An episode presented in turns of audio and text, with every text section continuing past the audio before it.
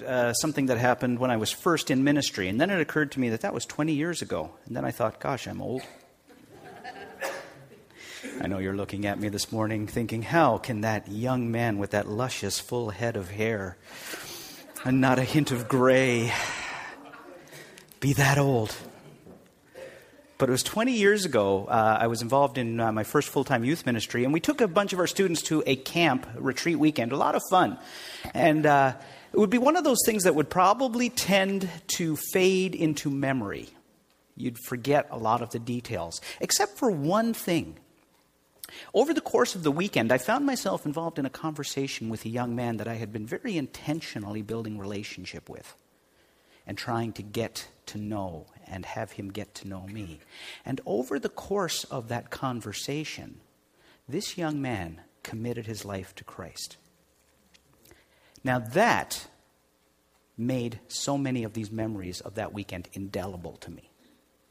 Now, I think more about that, and I realized, you know, almost every meaningful conversation I have ever had with anybody has been in the context of a relationship. There are rare exceptions, but usually all of these conversations take place when you get to know somebody. And uh, it really makes sense. I mean, when I first went to Bible college, we were taught about relationship evangelism. And then I spent time with Youth for Christ, and Youth for Christ was all about getting to know people. We would have kids come into our drop in center, we'd get to know them, we'd get out and have coffee with them, and really let them get to know us. We would get to know them before we ever thought of trying to share the gospel. Because there's an old saying that says people don't care how much you know until they know how much you care. And it makes sense, right?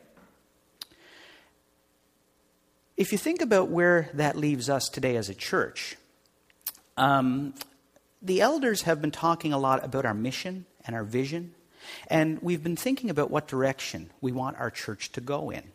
And all of our mission and vision statement can be boiled down into this one pithy little statement that says real belonging, transforming love.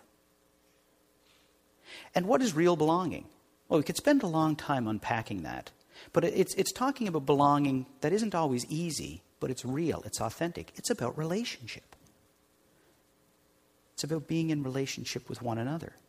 And then the second part, you know, to be able to really belong so that we can experience God's transforming love, which is about relationship. It's being able to experience that relationship with Jesus that transforms our lives.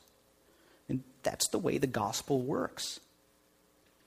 It's all about relationship. So, how do we get there? Like, like we, we, we do that stuff. Uh, we think about how we could possibly implement it, strategize it, make sure we're all in alignment so we're pulling in the same direction.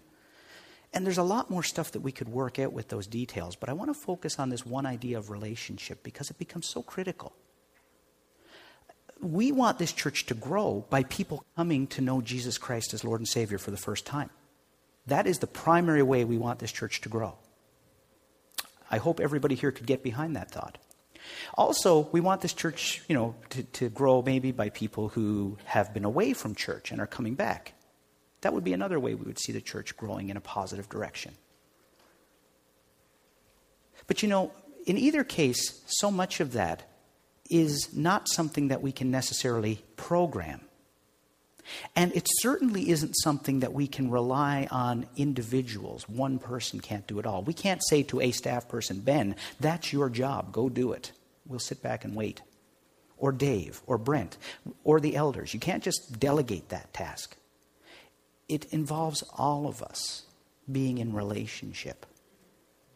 Because that's how God has designed us. And we see this from Genesis on through. The, the story that we read this morning about the Shunammite woman, mostly I picked that scripture because I wanted to hear Brian and Chris struggle with those weird Old Testament names. But normally, the, the, the story is a story that's told uh, primarily about faith. Uh, and, and this woman, this, this woman from Shunem, is never named, which is really interesting because she plays such a critical part in this story. And it's not just this story. I was surprised actually to realize that she is named in the Hall of Fame in Hebrews. The Faith Hall of Fame, Hebrews chapter 11, verse 35, there's actually a reference to women who had their dead restored to them. Direct nod back to the faith of this woman. And so often, if you'll hear this passage taught, you might hear it taught in the context of the faith of this woman. And I, I don't want to diminish that at all. That's huge. If I had you know, a couple of sermons to talk about it, I could, could, could go into that detail. But what I wanted to do this morning was turn this story just slightly, so we looked at it from a slightly different perspective, and to think about something else the relationships that were involved here.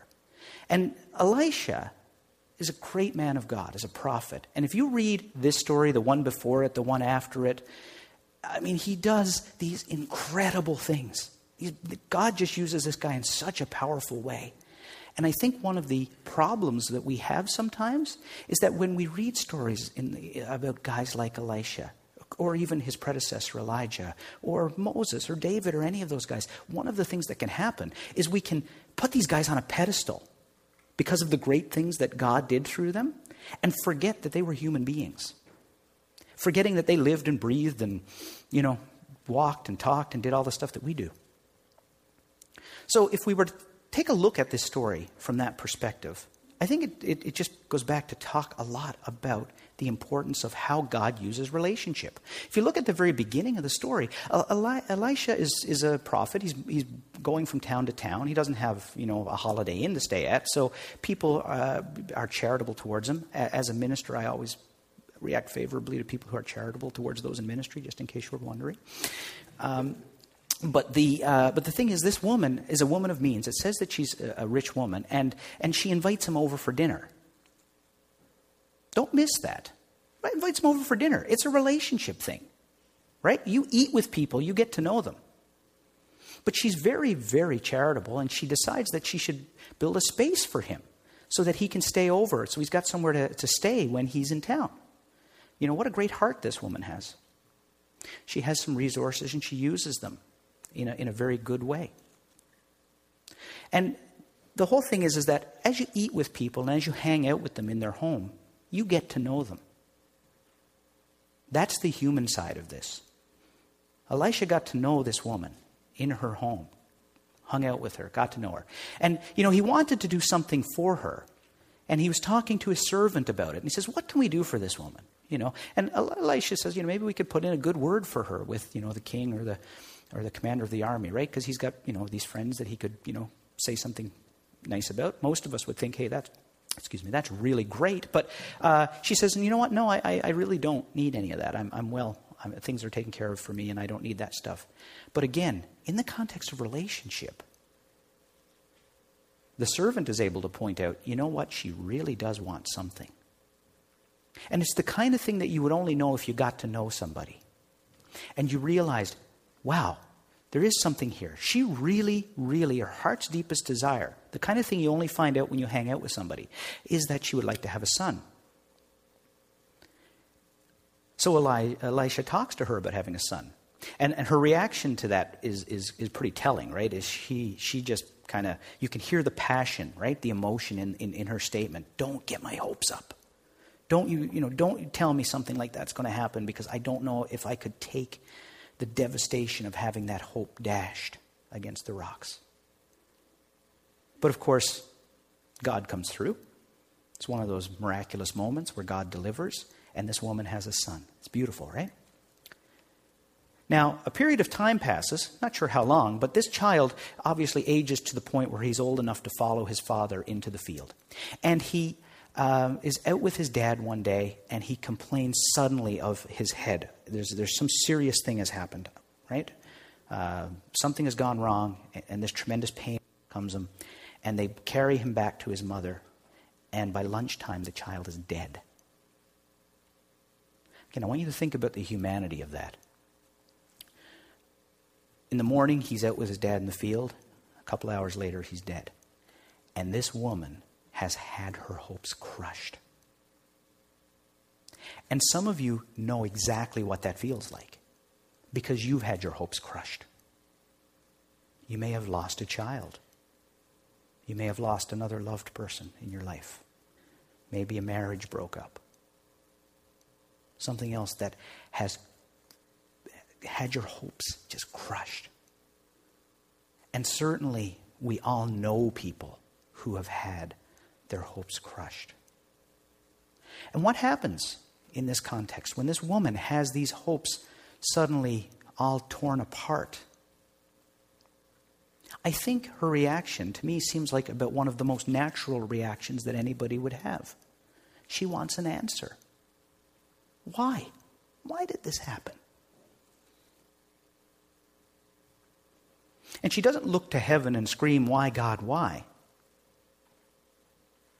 No, she thinks about the man of God, the person that she's had a relationship with, the one that she knows. He knows God. I'm going to check out what he has to say. And I don't think it's a great stretch for us to imagine the potential, at least, that if we were living in close enough relationship with people that we knew them and they knew us and they knew that you were a person of God, that if something really bad happened, that they would turn to you and say, Why? You go to church, you tell me why. You believe that God stuff. What the heck is going on here? How can God let this happen? It's a fairly natural question, really, isn't it? It may be part of the reason why the Apostle Paul tells us we should always be ready to give that account of our hope. Because if people know that we are God followers, that we are disciples of Jesus, those questions could come if they are allowed to. Interesting, she gets ready to go. She's going to saddle up the donkey and get going. There's a side note to this conversation that I just don't understand. That's her husband. Do you guys notice that? Hey, why are you going to see the God guy? Because it's not Sunday. it isn't Easter or Christmas. What's up? so, I mean, so often, right? That's the weird little kind of thing that you see in relationships. Sometimes people are at different places. I just thought that was strange. It's like, what are you going to church for? it's not Sunday. Anyway, um, just a side note on that. Um, she makes her way to see Elisha. And uh, this is interesting because from a ways off, Elisha sees her coming. And as, as she approaches, he sends his servant ahead to greet her. And he, even the specific questions is, Are things well with you, your husband, your, your child? Right? And what does she say in response to that? you nailed it. she says, It's fine. Now, I think that in the role of a servant, um, there wasn't as much relationship there. I think it would be very natural for this woman to be uh, just, you know, connecting with the master, Elisha, and the servant stands more in the background. So their relationship is not, you know, super connected and close. And the interesting thing about that is how often that happens to us. Day in and day out. I bet it's happened already this morning. We come alongside of somebody and we say, "Hey, how you doing?" And they say, "Fine." Anybody ask that question this morning? Anybody hear the answer fine? Hmm? Yes, we're all fine. Except I'm being crippled by my depression. I'm fine, but I'm having trouble with my marriage. Right? I'm fine, but something else is going on in my life. That is far from fine. And outside of the context of a close relationship, right, on the superficial level, that's what happens. But we know everything is not fine with this woman. And what happens is when she gets close to Eli- Elisha, right, she takes off the mask and says, No, I am not fine. She is on her face saying, Things are not good. My son is dead. The quintessential why? Why is this happening? And it's the question that only comes out in this relationship. And Elisha's response is compassionate. He wants to do something to help. And I find his first move to be interesting There could be all sorts of reasons for this. Perhaps it's because his servant is a younger man who can cover the distance quicker, so he tells him to put on his Nikes, that's a paraphrase, and get ready, you know, and run with my staff to this, this child. Now, there may be all sorts of reasons, like I say, why that happens, but one of the things that made me think of is how often we're willing to try to send somebody else to do something. And, you know, in leadership, we call that delegation. And delegation has its place. I mean, when Moses was in the wilderness, you know, trying to lead the whole nation of Israel, he was standing as judge over the entire nation and he was wearing himself out. He was literally killing himself. His father in law came to him and said, Listen, you got to change the way you're doing things. You just can't keep it up. So he says, you know, you need to structure things, you need groups of people, you need to put responsible individuals in charge of those people so that you're only dealing with the important stuff. And it was important for him to, you know, to be able to delegate. But there's a difference between delegating and passing the buck. And in church is one of the things I think that we can often fall kind of uh, off the rails a little bit if we're not careful, is that oftentimes we just want to pass the buck. And we'll say, oh, well, we've got staff to do that. Okay? So that becomes Brent's job or Ben's job or Dave's job. But there are some things that God is wiring us to do that He really means for us. That we are uniquely positioned in relationship to be able to do that other people aren't meant to do. And this woman says, I will not leave without you. She is hanging with the person that she is in relationship with, right? That she is connected to. She's not going to follow the servant. She wants Elisha.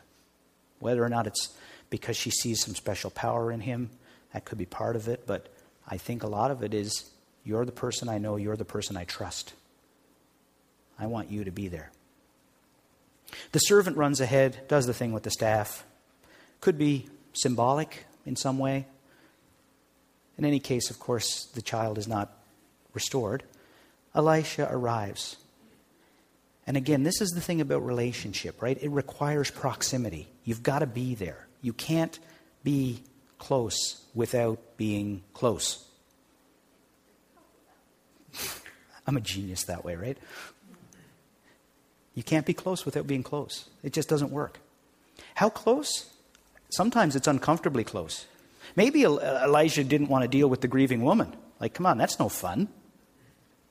I mean, how many times have we had to, you know, spend time with somebody in a situation that was really challenging? Is that, is that enjoyable?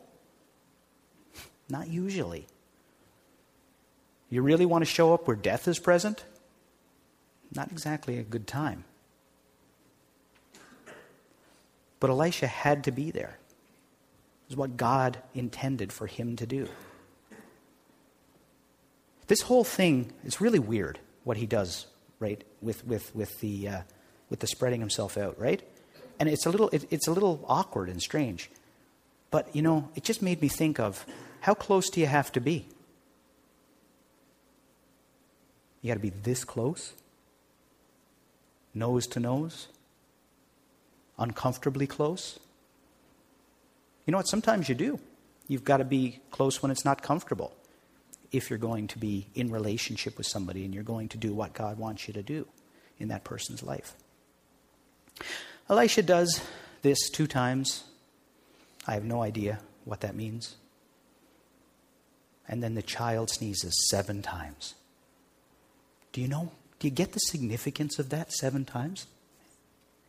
Anybody? I hear you're answering.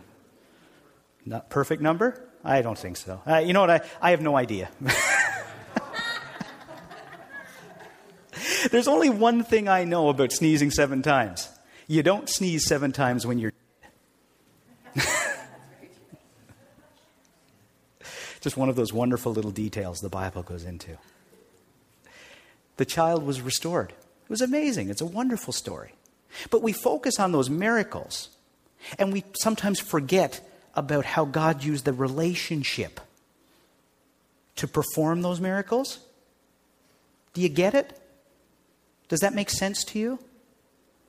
We look at the miracles and we set the man apart and say, well, that was something special. I could never attain whatever that was. But look at how God used the relationships in order to achieve his purpose. And do you think that's changed? I promise you it hasn't. Look at Jesus. Jesus worked through relationships. Yes, he taught the multitudes, he did the sermons sometimes, but primarily he worked through 12 people. He was in close proximity with them. Jesus got to know people. I mean, sometimes he did the God thing and he knew things about people, but it's the kind of stuff that you would get to know. And he didn't turn away from them when he got to know them. Look at the Apostle Paul. We look at all of his letters, but you realize those letters weren't written to people he didn't know. Primarily, they were written to places he had gone to. He was in relationship with these churches and people. Or he wanted to be in relationship. He was building relationship with them. It wasn't just these sermons that he was firing off, it's how God works. He wants us to be connected. Now, I am very simple. I like things easy, straightforward. Help me to understand it in the simplest context. So, I want to give you two things that I think could help us. To help us to be able to engage in relationship, to be able to be available, to be able to be used by God. Okay? First one is something I heard from a guy named Dave Overholt a little while ago that stuck with me. I think you need to give 10% more. And I don't mean money. I think that we all need to give 10% more of ourselves, 10% more of our time. And not because 10% is a magic number, it's only because it's attainable. Any one of us, I think, is in a position where we could give 10% extra. If you have, imagine 10 hours in the week that are your own flex time, that you decide what you do with those 10 hours, Imagine to take 10%. How much does that work out to? You guys as bad at math as I am? one hour. Just imagine if you were to take one hour and commit that hour to being connecting with somebody, to connecting with a neighbor or a friend, having somebody over for a meal, getting together, getting to know them or in your day to day interactions, if you were just to put in that 10% extra, the one that says, instead of me being just kind of focused on this track that I'm on and what I'm doing, we were to stop and say, Hi, how are you doing today? And they say, Fine, but that's a whole other issue. But you actually got to know that person. You might meet at the gym or some other you know, interaction. Just that 10% where you were willing to open yourself up. If you say to me, no, you can't do that, I think you're lying to yourself. A very wise man sitting in this congregation this morning told me, You always make time to do the things you want to do. So it's really a question of, a question of whether we want to do it. 10%. The other thing you can do with that 10%, because you're thinking, okay, that's fine. I'm having people over for barbecues. I'm hanging out. I'm trying to get to know people. But where does God enter into that? I would suggest one easy place where God can enter into your conversations with people. I would suggest that you simply season your conversations. Think of salt. Salt's a wonderful seasoning. It's very biblical, too. But the thing about salt, if you add too little, you don't really taste it at all, right? And if you add too much, it's not great. but if you add just the right amount of salt, things taste pretty good. What if you were to season your conversations the same way? What if you were to just say some things that would let people know that you were a person of God? Nothing significant. I don't expect you to walk up and say, Hi, my name is Daryl and I love Jesus. No, not like that. Please, not like that. but well, maybe it works for somebody. I don't get. Anyway, um, but you know, being able to say to somebody, "Oh, yeah, um, if they tell you something and you could offer to pray, pray for them. Just say, oh, I'll pray about that. I can pray about that. i am willing to pray about that for you in some really, you know, unweird way. and I know there's this big thing with prayer right now, especially like because of what's happening with the uh, Supreme Court decision. Some of you have probably seen that in prayer in, in city council meetings is a big deal right now. But you know, my observation has been most people don't turn down prayer. If you say to somebody, Oh, I'll pray about that, most people are very willing to say, Thanks, I appreciate that. They'll try anything. but it just gives an opportunity to open a door. Right? God bless you. Just a simple little thing, seasoning a conversation. How was your weekend? Oh, it was great.